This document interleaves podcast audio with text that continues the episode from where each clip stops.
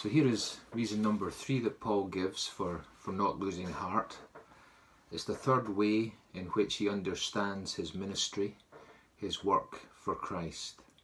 And he sees it in this way. He says it's a treasure that's in a jar of clay. And what does he mean by that? Well, the gospel is the great treasure, this light that has shone into his heart in the face of Jesus Christ. But here we are, the people who carry this gospel treasure to others.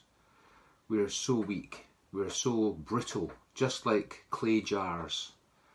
We're often afflicted, maybe perplexed, and sometimes persecuted.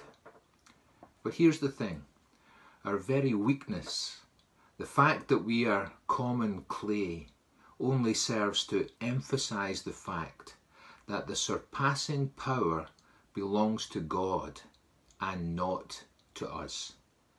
And that is why, although we are so afflicted, we are not crushed.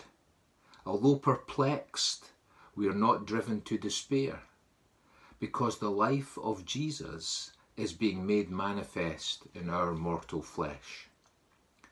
And that's why, for all our weaknesses, we should not lose heart. That's what it's like to serve Christ. This is how it actually works. Again, I say, our very weakness, it seems to emphasize the glorious treasure that is Christ and His gospel which we possess. So be encouraged. Don't lose heart.